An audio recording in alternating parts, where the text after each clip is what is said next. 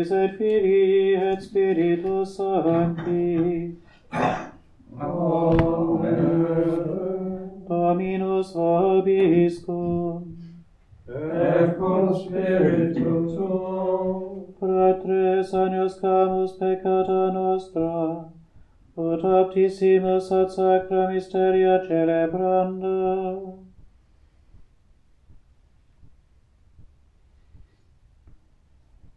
pitio, Deo omnipotenti et vobis fratres, quia peccavi nimis caritatione verbo opere domissione, mea culpa, mea culpa, mea maxima culpa, ideo precor beata Mariam semper virginem, omnes angelos et sanctos et vos fratres, orare pro me Dominum Deum nostrum. Miseriatur nostri omnipotens Deus, et dimisis peccatis nostris, perucat nos ad vitam aeternam. Amen.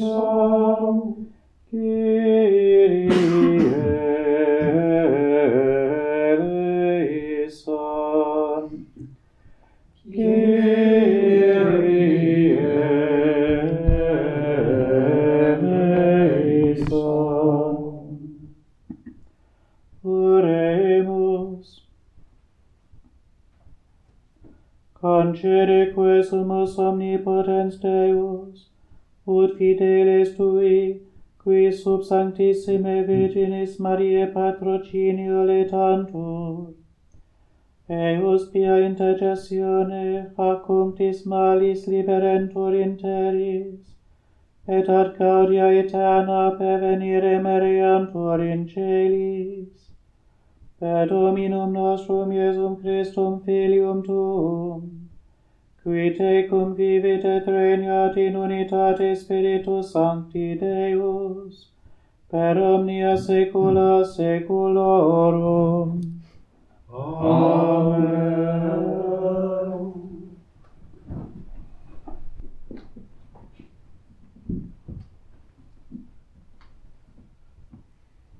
A reading from the book of the Apocalypse. The angel showed me, John, the river of life, rising from the throne of God and of the Lamb, and flowing crystal clear down the middle of the city street. On either side of the river were the trees of life, which bear twelve crops of fruit in a year, one in each month, and the leaves of which are the cure for the pagans. The ban will be lifted. The throne of God and of the Lamb will be in its place in the city. His servants will worship him. They will see him face to face and his name will be written on their foreheads. It will never be night again, and they will not need lamplight or sunlight, because the Lord God will be shining on them. They will reign for ever and ever. The angel said to me, All that you have written is sure and will come true. The Lord God, who gives the Spirit to the prophets, has sent his angel to reveal to his servants what is soon to take place. Very soon now I shall be with you again. Happy are those who treasure the prophetic message of this book. The word of the Lord. Thanks be to God.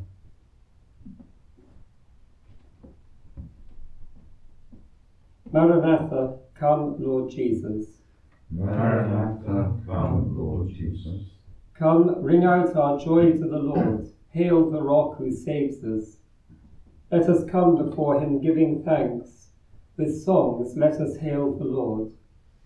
Maranatha, come, Lord Jesus. A mighty God is the Lord, a great King above all gods. In his hand are the depths of the earth, the heights of the mountains are his. To him belongs the sea, for he made it, and the dry land shaped by his hands. Maranatha, come, Lord Jesus. Come in, let us bow and bend low. Let us kneel before the God who made us. For he is our God, and we the people who belong to his pasture, the flock that is led by his hand. Maranatha, come, Lord Jesus.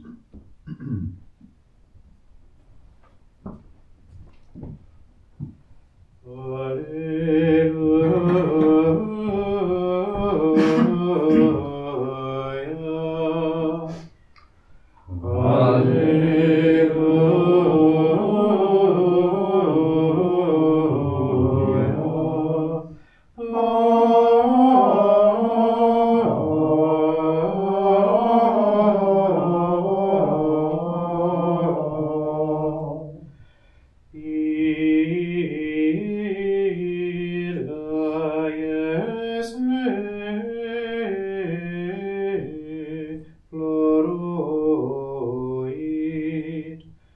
Amen.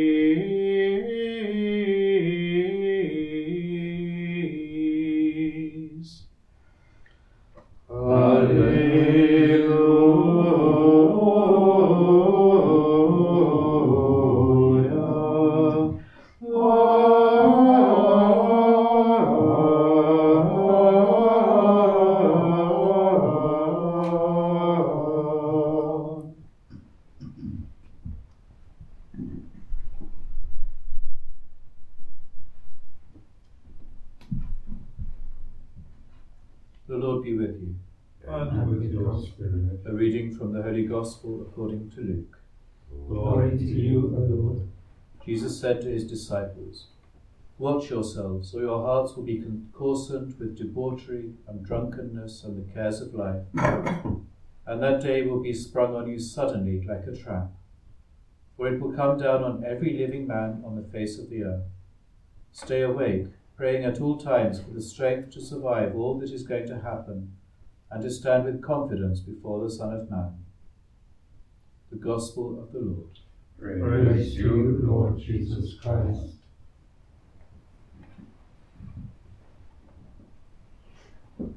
The vision we had in the first reading from the last chapter of the book of the Apocalypse is nothing more than a return to the first two chapters of Genesis, to the Garden of Eden.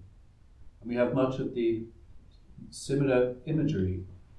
The four rivers in Genesis are the river of life coming down from the throne of God and the Lamb, going through the middle of the here a city street rather than a garden as such. Then we have the trees of life, reminiscent of that, those trees in the garden from which Adam and Eve were able to eat.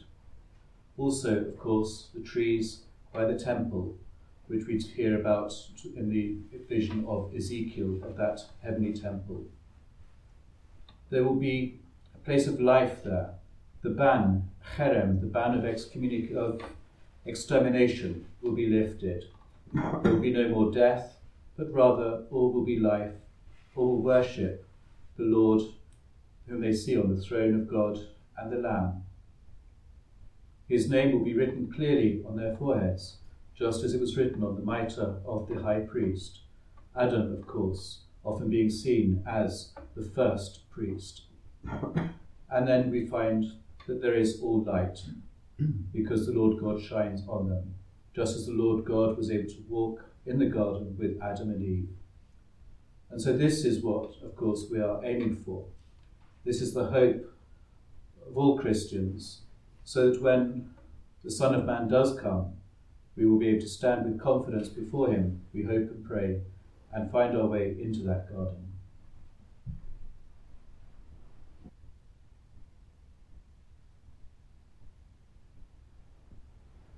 So let us now place before the Lord our needs, those of the church and of the world. On this last day of the liturgical year, let us pray for all Christians, that we may indeed be filled with confidence to stand before the Son of Man in humility and pray and wait as we wait for his coming and for, of course, Advent to begin tomorrow. Lord, in your mercy, let us pray for peace in our world, that the peace of the city of the Lord may come and reign on earth. Lord, in your mercy, Hear our prayer. we pray for a moment for our own intentions.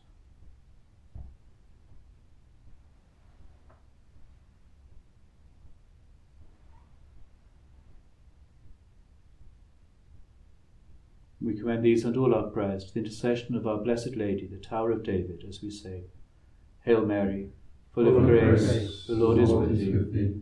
Blessed art thou among women, and blessed is the fruit of thy womb, Jesus. Holy Mary, Mother of God, pray for us sinners now and at the hour of our death. Amen. Lord our God, we ask you to hear our prayers and to grant them in accordance with your holy will, through Christ our Lord. Amen. Amen.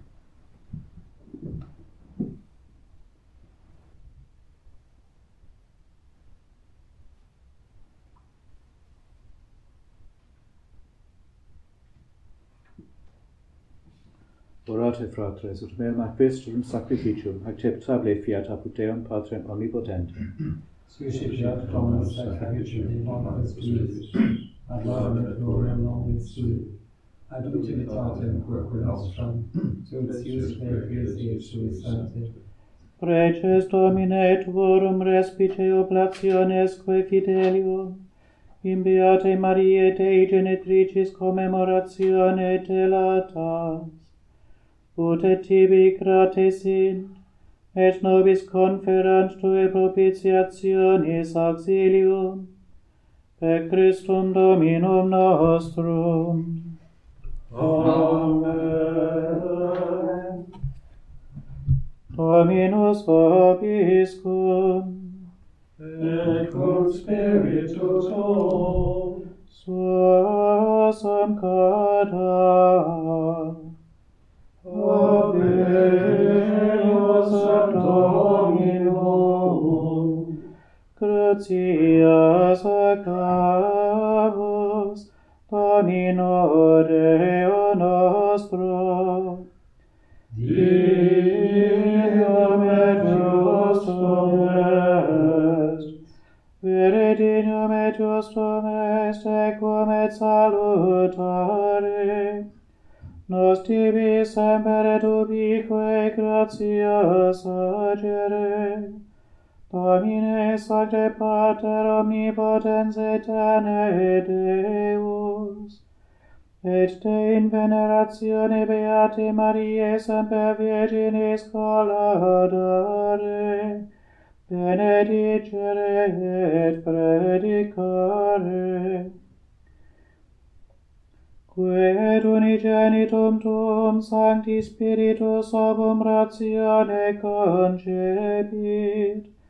Et virginitatis gloria permanente lumen eternum mondo effudit, Iesum Christum Dominum nostrum, per quem maestatem tuam laudant angeli, adorant dominationes, tremunt potestates, Celi celorumque virtutes ac beata seraphim, socia exhortatione concelebrant, cum quibus et nostras voces, ut admiti obeas te precamur, supplici confessione dicentes.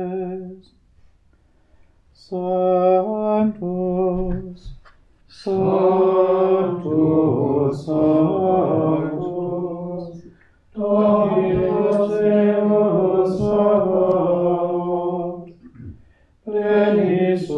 Dominus Cei et Terra, gloria Tua, Hosanna in excelsis, benedictus in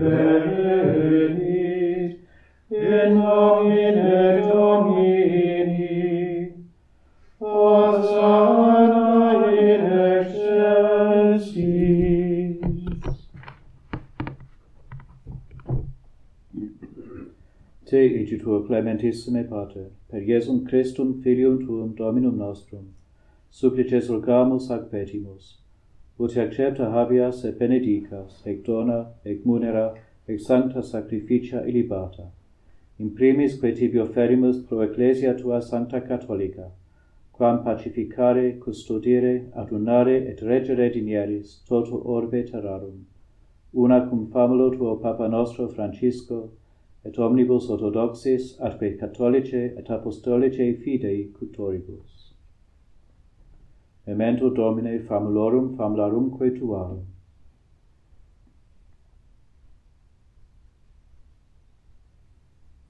Et omnium circumstantium, quorum tibi fides cognita est et nota devotio, pro quibus tibi offerimus, vel qui tibi offerunt hoc sacrificium laudis, pro se suisque omnibus, pro redemptione animarum suarum, pro spe salutis et inclumitatis suae, tibique redunt vota sua, eterno Deo vivo et vero. Communicantes et memoriam venerantes in primis gloriose semper Virginis Mariae, genitricis Dei et Domini nostri Iesu Christi. Sed et beati Iosef Iosem Virginis sponsi, et Beaturum apostolorum ac martyrum tuorum, Petri et Pauli, Andrei, et omnium sanctorum tuorum, quorum meritis precibusque concedas, ut in omnibus protectionis tue muniamur auxilio. Anciditur oblationem servitutis nostre, sed et cum te familie tue, quesmus Domine, ut placatus accipias.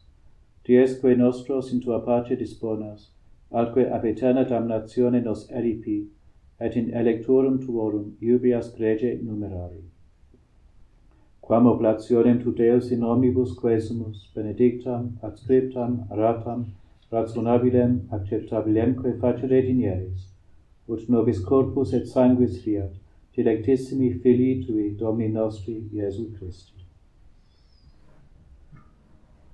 Qui pridie quam pateretur, accepit panem et sanctas ac venerables manus suas, et elevatis oculis in celum ad te Deum Patrem suum omnipotentem, tibi gratias agens benedixit, fregit, deditque discipulis suis dicens, accipite et manducate ex hoc omnes. Hoc est enim corpus meum, quod pro vobis tradetur. Oh.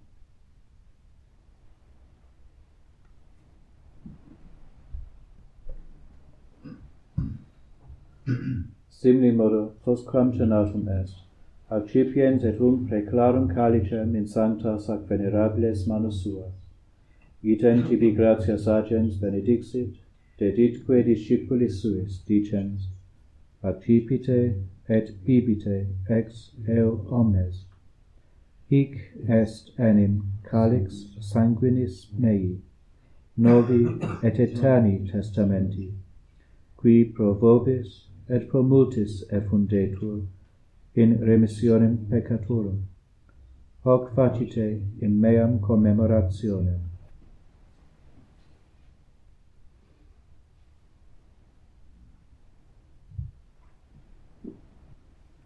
Mysterium Fidei, mortem tuam annunciamus Domine, et tuam resurrectione profitemus, donec venias. Undi et memores, Domine, nos servi Tui, sed et plebs Tua Sancta, eus in Christi, Filii Tui, Domini nostri, tam beate passionis, nec non et ab inferis resurrectionis, sed et in celos gloriose ascensionis. Offerimus preclare maestati Tue, de Tuis donis actatis, hostiam puram, hostiam sanctam, hostiam immaculatam, panem sanctum vite eterne, et calicem salutis perpetue. Supraque propitio ex sereno vultu respicere dinieris, et accepta habere, sicuri accepta habere diniatus es munera puri Tui justi abel, et sacrificium patriarche nostri Abrahe, et quod tibi obtulit sumus sacerdos tuus Melchizedek, sanctum sacrificium immaculatam hostiam. Supplices te rogamus omnipotens Deus, iube hec perferi per manus sancti angeli tui in sublime altare tuum, in conspectu divine maestatis tuae, ut quodquod ex ac altaris participatione sacrosanctum filii tui corpus et sanguinem sumserimus, omni benedictione celesti et gratia repliamus memento etiam domine famulorum famularumque tuarum, qui nos preceserunt cum signo fidei, et dormiunt in somno pacis.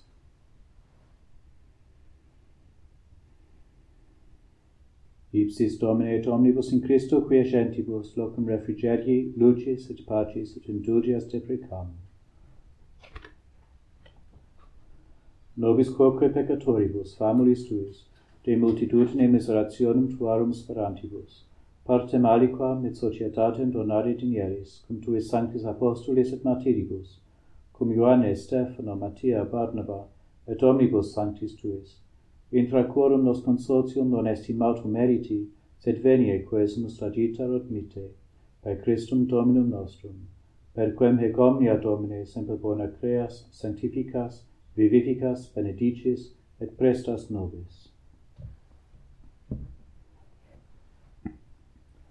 et ipsum et cum ipsa et in ipsa, est divinum mi potenti, in unitate Spiritus Sancti, omnis ono et gloria, per omnia saecula saeculorum.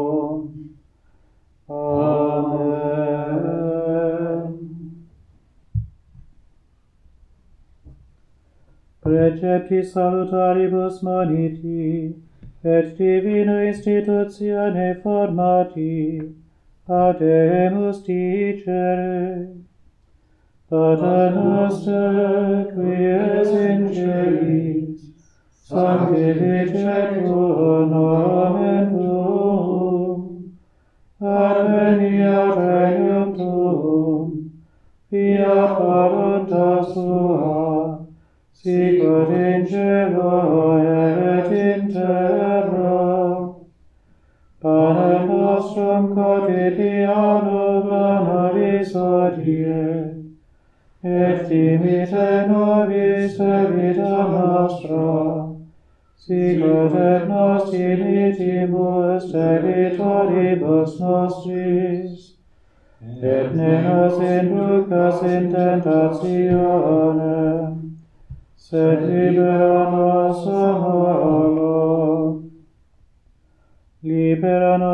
exumus Domine ab omnibus malis, da propitius pacem in diebus nostris, ut ope misericordiae Tue adiuti, et a peccatos simus semper liberi, et ab omni perturbatione securi, expectantes beatam spem, et adventum Salvatoris nostri, Jesu Christi.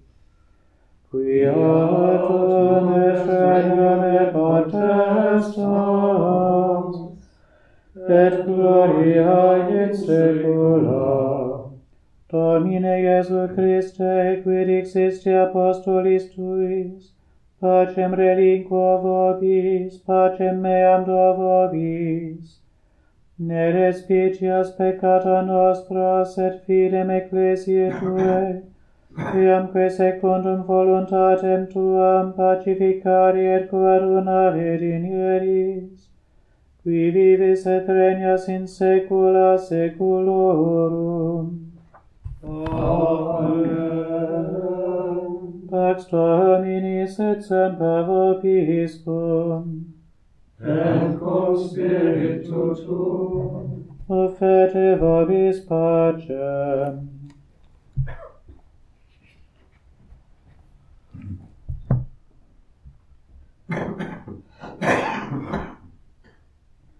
Agnus Dei, qui todes peccata mundi, miserere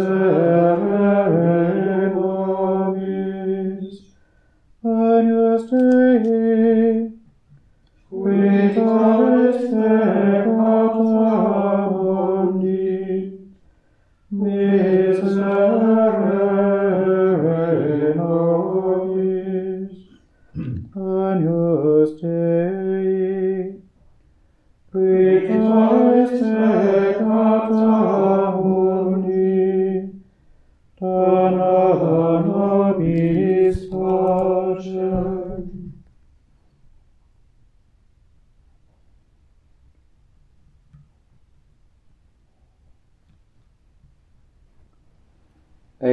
Agnus Dei, ecce qui tollit peccata mundi.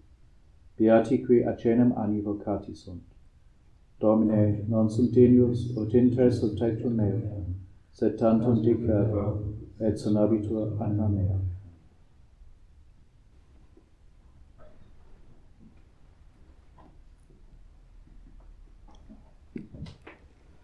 Et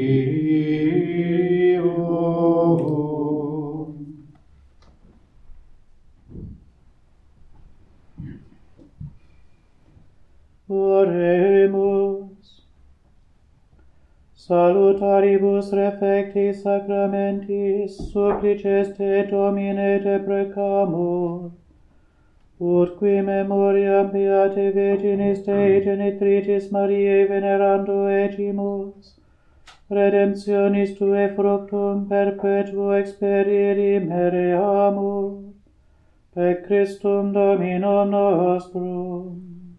Amen. Dominus vobiscum et cum spiritu tuo. Benedicat vos omnipotens Deus, Pater et Filius et Spiritus Sanctus. Amen. Ite emis est. Deus